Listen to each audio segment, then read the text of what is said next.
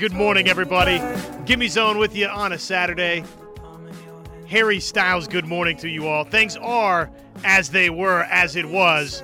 For one, Brooks Koepka back into the winners' circle at a major championship, and boy, he uh, he joins a select group of champions that have since World War II. I'll go digging and uh, get that that list dialed back up for us, but. Uh, I think it's 11, maybe 12 golfers since World War II that have won five or more major championships. And at any rate, this one for Brooks Koepka after not having won for four years and after some comments that Brooks Koepka made about, I don't know if I can go win one of these things again.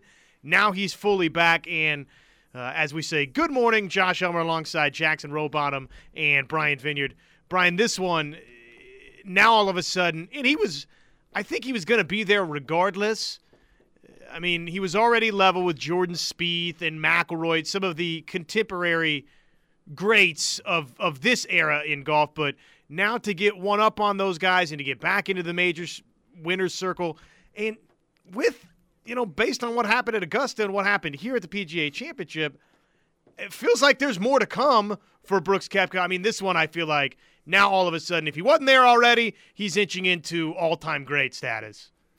Well, he's certainly a guy that when he gets in the majors, for whatever reason, dials it up a notch. You know, I'm really shocked that he won the tournament because I, I, you know, I didn't think these LIV guys could go more than 54 holes. After tongue, tongue in cheek, of course. After I mean, a final round at Augusta National, there were a lot of people that felt that way. No, Augusta, you know, if you look back at what happened there, it was wet and cold.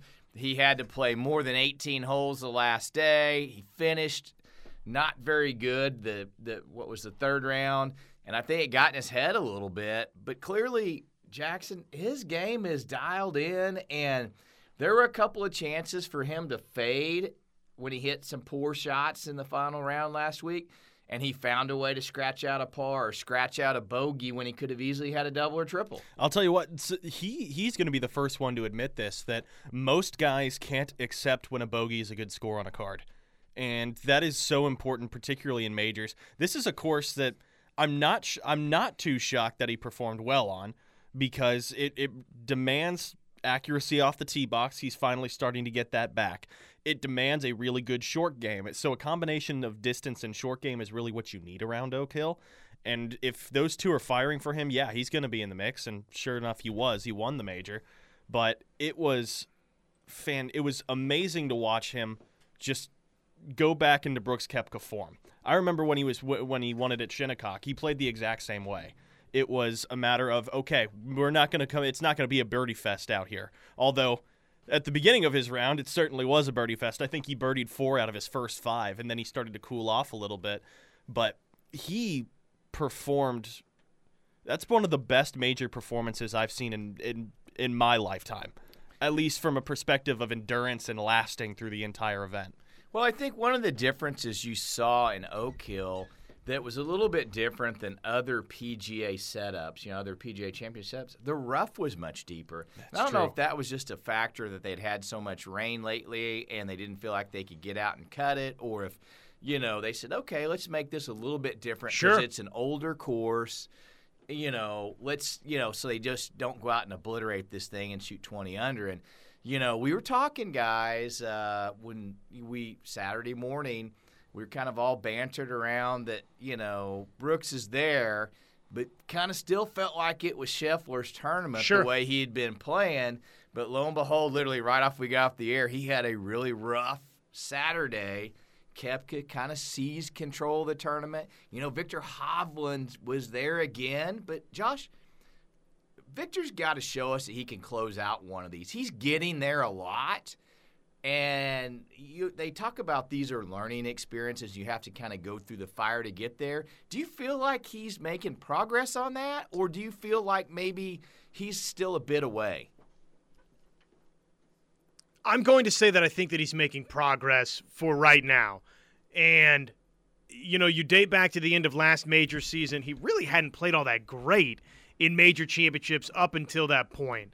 Now, all of a sudden, what? The last three he's played well. Two of which you come away and say, okay, did he, did he, and maybe, I mean, maybe all three. You come away and say, did he cough away a chance to go win one of these? And, and, and definitely uh, this one right here. I mean, he had a golden opportunity again to go win it. And, and that part, yes, you can't sit there and say because we could get down the road on this deal a little bit and all of a sudden we look back we've seen this before i look no further than another oklahoma state golfer one Rickie fowler that everybody and this is this is dating us back a little bit brian but in 2014 i remember flipping on the golf channel and what was the debate that they had well, Rickie Fowler or Sergio Garcia, who's going to win the major first and who's going to end up with more majors? And oh, it's a it, don't worry about it. It's a matter of time for Rickie Fowler. Here he is, top 5 in all majors, and then all of a sudden you didn't win one and you don't get back to where you ever do win one at least to this point. So, that's that's a possibility for Viktor Hovland. I'll err on the side of optimism for him that he's putting himself into contention and that is a step in the right direction for Viktor. Guys, I always say if you get there enough, eventually you're going to knock the door down, right? And I, and I I do think that we need to have the discussion. Is Viktor Hovland a top five player in the world right now? I think he is, Jackson. Oh, he absolutely is. And let's let's consider the fact that let's look at his past major performances as well. In the previous two majors that he played in, he went backwards as far as his weekend play in this tournament, if we want to talk about progress, he was right there as a factor the entire way, wire to wire. And so if you look just at the maturity level that he's showing in major championships, yeah, he's growing. And so it doesn't happen as quickly for everybody as it happened for Brooks. I mean, that's that's just the reality. Brooks is an anomaly as far as major competition is concerned. Well, it actually took Brooks a little while to get going, though, too. It did, it did. But he, once once he did it, he started catching fire. And I don't know if that's going to be the case for Viktor. But the argument is certainly there that he's a top five player in the world. He's seemingly in cont- he's a top ten machine for one. That dude is raking in money left and right. He is going out every tournament that he plays in, and he is somewhere either on the first page or the top half of the second page whenever he's playing in a tournament. You, I mean, I have no issues arguing that he's a top five player in the world, and by the end of the year, I bet he could be one of the top three players in the world. Especially if you know you see one of those names like Rory McIlroy really start slipping down the hill again. It, there's an easy argument to be made for that, Brian. Yeah, Josh, speaking of top players slipping, were either of you guys shocked at Rahm's play? Did that surprise you that he didn't really get in the mix per se? Absolutely. I mean, just the first day alone, when you look up and the tournament's just getting going, and all of a sudden you see Jon Rahm's got a six over next to his score. It's wait, w- what happened? Th- this is who that is shooting that, and obviously he he battled back, and uh, it wasn't wasn't quite that ugly throughout, but uh, he got off to a miserable start. I said going in that to me, absolutely, I thought that it would be another major championship where Jon Rahm, we were talking about him coming right down to the finish line, and I was so naive, uh, so naive, guys, to say that Jon Rahm, by the end of this thing, maybe we'd be talking about a, a slam this year. But no, it wasn't anywhere close to to that, Brian. Well, you know, I think a couple of weeks ago, guys, we were as we were previewing this tournament before it started, we were talking about Rahm, Scheffler. We all kind of thought Rory'd be in the mix too none of us mentioned Viktor Hovland. That's no. probably our bad because he's he's showing himself to be right there, and I think what happened to Rahm's, I think Rahm's temper got the best of him early in that tournament. He kind of lost his composure a couple of times. And I just think it took him, he was so far out of the mix at that point. All you're doing is scratching to make the cut, which I think he made one above the cut line, if I remember correctly. And then, you know, he played better on the weekend. But but but the reality is he wasn't a factor. And I think as we morph into talking about what Brooks keeps doing these majors is and I'm not saying he's on the caliber of this player yet, but is it kind of a Nicklaus like ability to dial it up in the majors? Because if you look at it, Nicklaus had just that innate ability to dial it up in the majors and take his game to another level, even in seasons where in the other events he, he wasn't doing much, but all of a no. sudden U.S. Open's here and there's Jack Nicklaus, you know, and so there's guys that win golf tournaments. Rahm's won a bunch of them. Scheffler's won a bunch of them. And there's guys that can really dial it up in the majors like Brooks seemingly has done. And I think there's a lot of guys on tour. And Jackson, I know you want to jump in here. I, I think there's a lot of guys on tour that are that way. Uh, Dustin Johnson now, of course, on the LIV tour, but he's a guy that comes to mind for me that for years and years he was a PGA Tour winning machine, but he's not converted those into major championships the way that Brooks Koepka converts major championships. If I may be so bold, I might actually input that Brooks's major talent, his capability, might actually be better than Jack's. Whoa! I might actually argue that. If you I don't know if I can get there. How many? Okay, well let's let's look at this from 2017 when he won his first major to now when he has been playing and he has been healthy. Where has he placed himself in majors? It is constantly in the top 10 category, and through let's see, it six years. That's six years of playing now. If when you're healthy and you're competing, if you're a top 10 machine with five major wins to your credit, so so that's 30 majors, let's call it in that amount of time, and you've won five of them, and you're top 10 and probably another five or six of them. That is a pretty darn good rate. And I don't know how well Jack managed that later in his career. Obviously, Brooks still early on, but I would argue that in the long run, Brooks could actually have a better major percentage of placement and wins than Jack did. I, I could honestly argue that. Okay, Josh. At when we go to break, um, I'm gonna run to CVS and we're gonna get a drug test here. Because, I know. because Jackson. Go ahead. I think Go ahead. Jackson either started taking some heavy drugs or had an all nighter last night. But I I got to disagree with you a little bit. Okay, if you, if that's you look fine. at Jack's record, he has more set runner ups in majors than anybody in major history. Right. So. You know, let's. He's got more runner-ups than he has wins, does he not? Yes, yes. And so let's not go there. I, I mean, the percentage for Koepka is outstanding. Sure. So you're spot on there. But I like the bold nature of it. But It's I bold. do. It's a hot take. I think this is probably a little bit of age gap, you know, because you got the old man and me, and you then and the young buck here that you know really wasn't old enough to enjoy Nicklaus era per se. That's, so I, that to be fair, I didn't. so I didn't it's all a enjoy bit of perspective, you know. Like people older than me are like, "Oh, you you you didn't see Arnold Palmer." Well, you're right, I didn't. Well, and, I'll say this. Obviously, Koepka's got the five wins dating back to the 2017 U.S. Open. But uh, let's see here. Two, four, six, seven, ten. He's got 12, 12 top tens, is that right, in that time? Or 12 top fives? Top tens. 12 top tens in majors. So, to Jackson's point, yeah, he, he's contending a lot in these events and uh, and getting in the mix. But I, I'm still, yes, siding with uh, Jack Nicklaus. I've got this question for both of you to ponder. I, I saw this making the rounds on social media. I thought it was the easiest question of all time to answer. But uh, some people were asking the question is it more likely that Brooks Koepka gets to six or that Spieth or McIlroy get to five? I had it. I mean, to me, this was a slam dunk, easy answer, but uh, we'll see what both of you think next. Plus, uh, let's hear from the champion as well. Brooks Koepka, after uh, capturing the Wanamaker for a third time, and Viktor Hovland. Oh, so close, but no cigar. What did Viktor have to say afterwards? That coming your way. Next, it's the Gimme Zone, just underway on the ref. Man, we've got so much we can dive into this morning. Major championship uh, golf is just fun. I love it. I love previewing it and recapping it. I want to bring, I know we've teased other items here, and there's a bunch to get into. But as we, uh, well, I guess on this note, let's just hear from Brooks Koepka. Let's let's get that out of the way. Brooks Koepka, what was it like? Third Wanamaker Trophy. How does it feel? Feels damn good. Um, yeah, this one's this one's definitely special. I think this one's probably the most meaningful of them all, uh, with everything that's gone on, all the uh, all the crazy stuff over the last few years. But uh, it feels good to be back and, um, and get number five. That's great. We'll uh, start taking questions starting at Mike 11.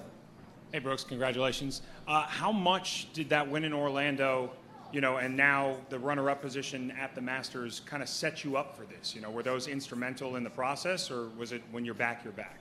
Uh, I don't know. I've been playing good for a while. I felt like I, I knew I was back kind of in January.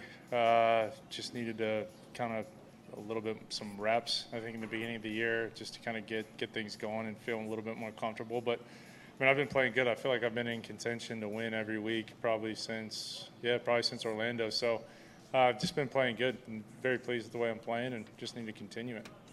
So there you go. Brooks Koepka, first comments uh, after he captures the Wanamaker for a third time, which again, rarefied air. Only uh, five or six golfers that have, have won uh, the Wanamaker that many times. So uh, Koepka, unique in in that respect. Uh, Wanamakers and U.S. Open championships. That's that's all Koepka's got so far. So he's still in terms of the Grand Slam, and he had a near miss at Augusta National.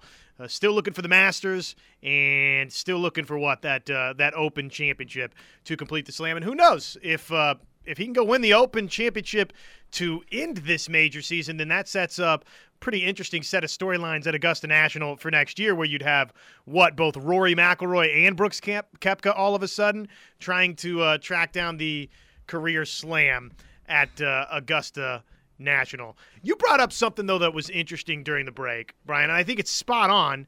And Brooks Koepka's basically, I mean, he said as much in the past that he wants a major championship to be difficult. He feels like if a major championship golf course like Oak Hill, if the winning score is, let's say, at par or slightly uh, below par or where it wound up being, which was nine under par once it was all said and done at Oak Hill, Brooks Koepka said in the past that favors him.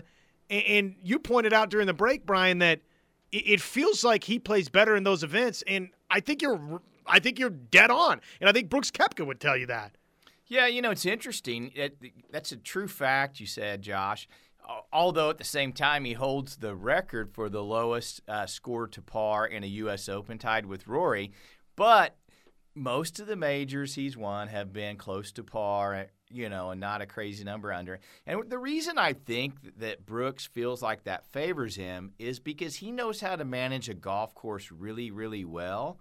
And he is long enough off the tee and disciplined enough that he will pull out a driving iron or something less than driver when needed. And you've seen that a lot when he won U.S. Opens.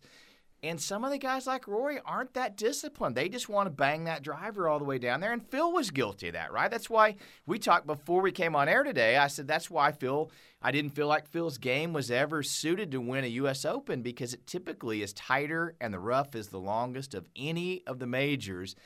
And, and Phil, even at his best, bangs it all over the course. You know, he's not going to go out and hit 12 of 13 or 12 of 14 fairways.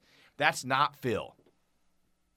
No, that's that's a good point. And yet, for Phil Mickelson, the curious thing as we enter the uh, the national championship month of the programming here is, for whatever reason, he's actually gotten in contention a bunch in the U.S. Open and has had near misses in that thing. Even though I I would agree with that assessment that on paper. Yeah, no, it doesn't. It doesn't really fit with what you would expect Phil Mickelson to uh, to go win. So, teased it before the break. I was floored that this question was even asked on social media because to me it's a slam dunk and I would go so far as to say that I think Brooke, I think Brooks Koepka's winning seven majors before either Jordan Spieth or Rory McIlroy track down their next major championship. But uh, what say you, Jackson? More likely that Koepka gets to six, or that Spieth or McIlroy track down five to pull level beforehand? Man, uh, I'm gonna kind of meet in the middle here because unbelievable. I'm gonna meet in the middle. I know, I know. I got to be on one today, right? No, but Brooks will definitely get his sixth before either of them touch five. But I think Jordan would be more likely to get his fourth before Brooks touches seven, because I like Jordan Spieth going into the Open Championship this next year, this up this this go around at Royal Liverpool. I like Jordan Spieth's game to suit that golf course. But why do you feel that way? Well, he's got the he's got the I mean, that's just his style of golf. I mean, he's he plays low. He's a great putter of the golf ball, miraculous short game. I mean, the Open is just it, it was it seems like it was tailor made for Jordan Spieth.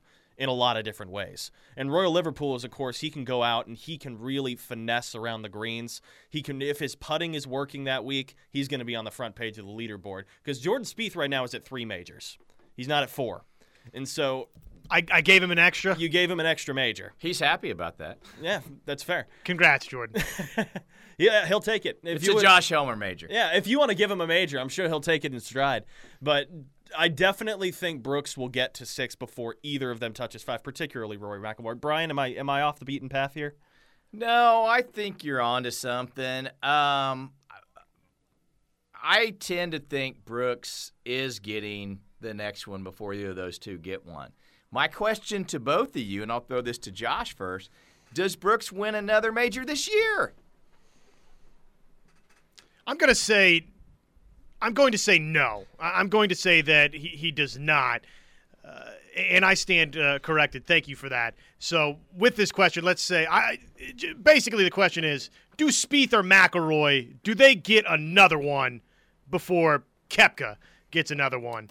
And uh, I would say, I mean, it sounds like maybe you're saying yes on Jordan Spieth, right? That that he would get his fourth. I it's a good chance. It's a good chance, but Brooks Koepka at Los Angeles Country Club is not is not a match that you should sleep lightly on because Los Angeles it it's a different atmosphere, different topography, but the way you play it is going to be similar to how you play Oak Hill. Tight fairways, long rough. He's won at golf courses like that before. There's no reason Brooks Koepka shouldn't be considered in, in your major picks for, for the upcoming U.S. Open. So it's it. There's a good chance that happens. I, I don't dislike Brooks Koepka at Los Angeles this year. What do you think, Brian? Well, that's kind of why I said he'd get that. I think Yeah. I think in my mind he's the odds-on favorite at the U.S. Open. Now, for the Open Championship, I would favor Rory and Spieth before uh, I would Brooks Koepka. The other person I think that could really be dangerous in the Open Championship is Viktor Hovland. I don't think Viktor Hovland, I'll be shocked if he's in the top 10 in the U.S. Open. But I've been wrong before. The other guy that you might want to look out for in the U.S. Open, he has not played very well, but tends to really play well in California, Collin Morikawa. Mm, yeah, because you you and I were talking about him a little bit earlier in his putting woes, and so that that's going to be the biggest determinant. Let's see how he plays in the upcoming stretch leading up to the U.S. Open, and then we can figure out okay, is his putting if his putting is anywhere close to decent, he's going to be a factor on Sunday at the U.S. Open. Collin Morikawa. And isn't it Jon Rahm who plays really, really well in California too? That is also uh, true. The early portion of the schedule before it hits the Florida swing, he's got all those different PGA Tour wins. So I mean, just based off of that, I, I probably you got to say, you know, Jon Rahm, look out. Uh, which, hey, look, you know, top ranked player in the world, or right, right around that neighborhood.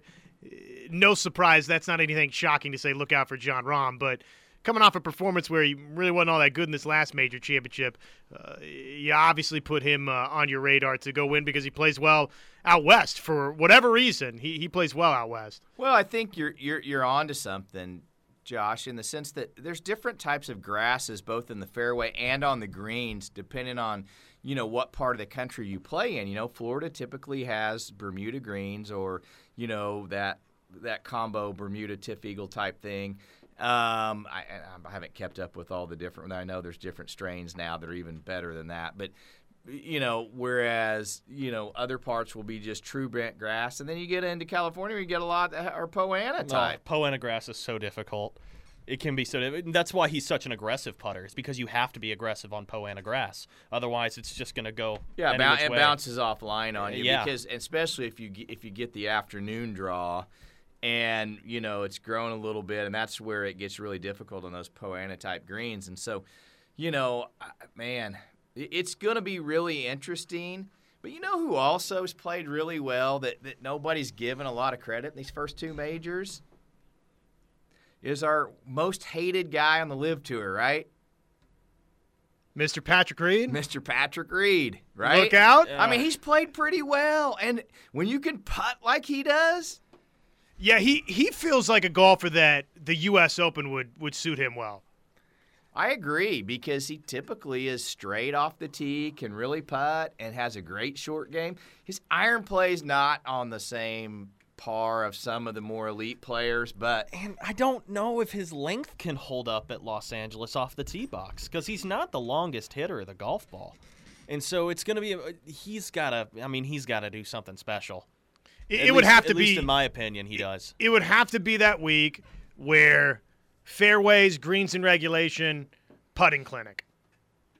That's and and I think for for Reed, what Brian and I are talking about is he feels like he feels like the type of guy that could have that incredible putting week at a U.S. Open. But I, I'm with you. The the length portion, yeah. I mean, obviously he's going to be giving up something there. Yeah, but here's the deal. I yeah, I think people have kind of written Patrick Reed off for dead. You know, they're like, ah, he's a has been that the LIV Tour took. I, I feel like he's got his game back, and and, and there's a little bit of uh, uh, reinvigoration that's gone on, and so it'll be interesting to see if that continues in the next two majors. You know, he always plays Augusta well, so that's that's a you know that's different. But him playing well at Oak Hill kind of surprised me. Um, but you know, I think going forward, this whole debate of the LIV versus PGA Tour guys is just getting squashed, right? Because the reality is, good players are good players no matter what tour you play on. And you're kind of seeing more and more of the media, and I'm not talking Brandel Chamblee because I don't think he's media. I don't know what he is. Um, but I'll, I'll, let's throw it out there right now. Brandel, Phil, Let's get you on the gimme zone next week. Sort it we- out. and, we'll moderate that debate, right? Couple of old friends we'll sort it out. No Yeah. big deal. Br- Bring him on the show.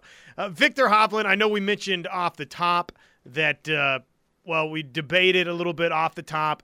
Is this a good sign or a bad sign for Viktor Hovland? Let's let's delve a little deeper on that and let's hear from Viktor next, right here. It's the Gimme Zone talking PGA Championship wrap up and starting to turn that attention. The calendar moving toward the national championship, the U.S. Open, right around the corner on the Gimme Zone. Welcome back, everybody. It is the Gimme Zone. Happy Saturday to you. Happy, perhaps, record Saturday to you. I don't know. 47s across the board, baby, for the Sooners in football and in softball. And with the win today, kiss Arizona goodbye. Sooners softball can uh, have the all-time consecutive wins mark from uh, Marita Hynes Field today, and obviously not all 47 would be 48 of those from Marita Hynes Field, but uh, the all-time consecutive wins mark. Oklahoma softball trying to track that down today. And uh, that'll be this afternoon, and we've got it for you right here on the the Ref Radio Network, and uh, we'll we'll segue right into that as soon as we sign off here in about an hour. So just wanted to politely invite everybody that uh, this OU softball update it's brought to you by Orthostat in Norman. Injuries they're not convenient, but Orthostat is same day orthopedic care, no appointment needed. Orthostat 405 515 5575 or visit ouchorthostat.com to learn more. So uh, don't miss out on that. If you're looking for the uh, the radio call, you can you can turn the TV broadcast on, mute that bad boy, and and you know crank up Plank right here uh, on the ref. Is where- anybody better than Plank, Josh, by the way, calling softball? No, no, absolutely not. And I'm not just saying that because he's our friend and works here. I mean, if you just listen to the other play by play folks around the country, I mean, Plank is the absolute best. Head and shoulders above the uh, the rest of the field, lapping the rest of the field. He's, uh, I mean, he's he is what he is, and I will, you know, greedily because he's our guy a little bit too, but just genuinely also say he's just really good. Just really good at doing play by play, and it's fun listening to his call. And everybody can do that uh, coming up this afternoon, where again the uh, pregame show live at 11:45, and I think history's getting made today. But this, my friends, is a golf show, and I've got a take for you that, I, you know, from the realm of takes. I don't think that this would be a, you know, fiery hot take, but I don't know that I've heard a bunch of people say this coming out of the PGA Championship. You know who I was really, really impressed with last weekend to to close things out? I'll, I'll let each of you venture a guess.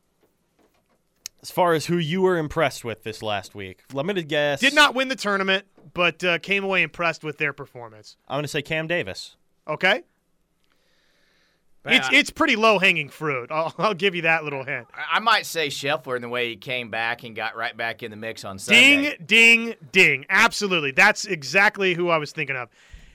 It reminded me, and this has gotten, I think, lost in translation, guys. Do you remember last year at the Open Championship? It looked like Cam Smith was done on uh, that day before he went and won it. Remember, uh, was it hole 16 or 17? He had that atrocious double bogey, and and at the time, it felt like you know on the TV broadcast and just going into the next day that you know Hovland and these other guys. I mean, he had lost the tournament right then and there. And yet then he comes back and has an amazing Sunday, and of course it was the the putting clinic heard round the world, and he goes and he wins his first major championship, and boom, goes off to the LIV tour. This wasn't totally that for Scotty Scheffler, but I thought that I felt a little bit of that because obviously he didn't win the tournament, but it it was that sort of resolve for me from Scotty Scheffler because on Saturday it was over. Scheffler was done. He'd played himself out of the tournament, and then lo and behold, he turns right back around. And actually, with the way that he closed on Saturday, then into Sunday's performance, gave himself a chance. If Koepka wasn't nails coming down the stretch, we might be talking about Scheffler in a playoff, and oh, you know, all of a sudden he's got a PGA championship to to add to his collection. So no, he doesn't win the tournament. But I thought for me going forward, Brian, I saw some pretty impressive stuff and signs from Scheffler. Well, here's the deal. Scheffler's B minus game is as good as everybody else's. When he puts average or better, he is odds on favorite to win the tournament. He putted much better on Sunday. Actually made some putts. You know, he didn't make hardly any putts the whole week before that. So, and then the week before that, the, at the Byron Nelson, he putted atrociously and finished what two back, Something like that, yeah. two back, I think. And, and, and in his own words, he goes, "I think I had 34 putts at each round." Which he didn't have that many, but yes, uh, I would love to have 34 putts around because I'm usually north of that. But, but the, the reality is his ball striking and short game is so good right now that he's just got to be, you know, slightly above average in the field and putting, and he's right there to win it. Jackson, thoughts? Scotty Scheffler is, I mean, he is a special, special golfer in a lot of different ways. And Brian hit the nail right on the head. I mean, as long as he's putting decently, he is going to be the favorite in any event he plays for the foreseeable future until something else starts suffering because he's so strong off the tee box. He is so strong a ball striker and his wedge play is high above average. I mean, it's it's incredible to watch him play and the fact that he's able to go out there, okay, you you could easily say, "All right, we shut ourselves out. We're going to go out and just get our paycheck and move on." That's not who Scotty Scheffler is as a competitor, as a person. He wants to go out there and beat the brakes off of you, even if he's not exactly the most emotional of, of human beings. You know, he doesn't have that hot Spanish blood in him that you know Sergio and Jon Rahm. I mean, we know we know what an emotional golfer looks like, and that ain't Scotty Scheffler He's Scheffler. not Tiger Woods. Uh, certainly not. But he is as competitive a player as you're going to find. And so for him to go out on a Sunday on a Sunday where he's seemingly well and truly out of contention, minus somebody having a mistake, and post the round that he did, 65. 65 on the final round of a major. I mean, that's that's special in any major you play at.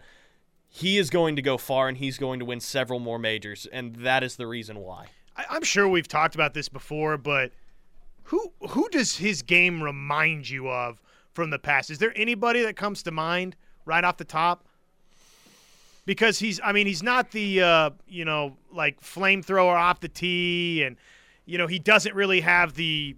It doesn't seem like the the Phil Mickelson or Seve or whoever like creativity. I mean, he's just solid. So, is there anybody that comes to mind? Man, Or is he just super steady? He's his own guy.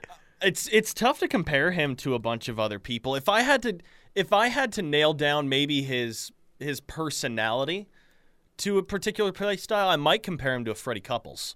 If I had to compare him to just how he goes about his business, feels very reminiscent. He feels very relaxed. He feels very in tune with his game. I don't think anybody was as in tune with their game as Freddie Couples was when he was playing very, very well.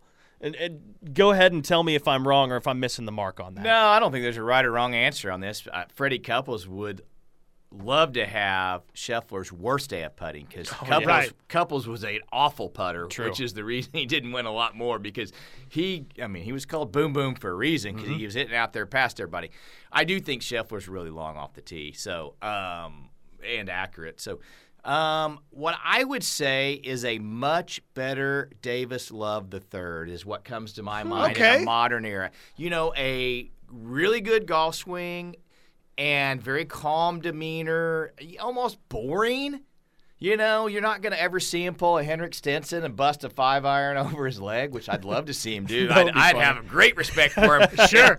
You know, if he hit, hooked one out of bounds or something and just put that one right over his knee like like Stenson did uh, had multiple times, by the way. the Um, Iceman. yeah, still the greatest. Uh, that was the greatest little tidbit that Feherty did on the LIV event in Tulsa on their broadcast when they had that little uh, uh, special on uh, player blowups. It was, it was one of my favorites. I was dying laughing. I was like, man, I've been there. I've done that. Yep, done that. Yep. hmm Yep. That's that's a very good comparison. I'm man, I'm sad you took that one. That would have been a great one to call, but he's he's absolutely right. And now that I think about it, you couldn't compare anybody better. He's just he's an upgraded version of DL the third. I mean, that's just the truth of it. There's there's no way around it. Yeah, I mean, some of these statistics for him this year are just awesome. I mean, driving distance, like you said, is good. Uh, 23rd.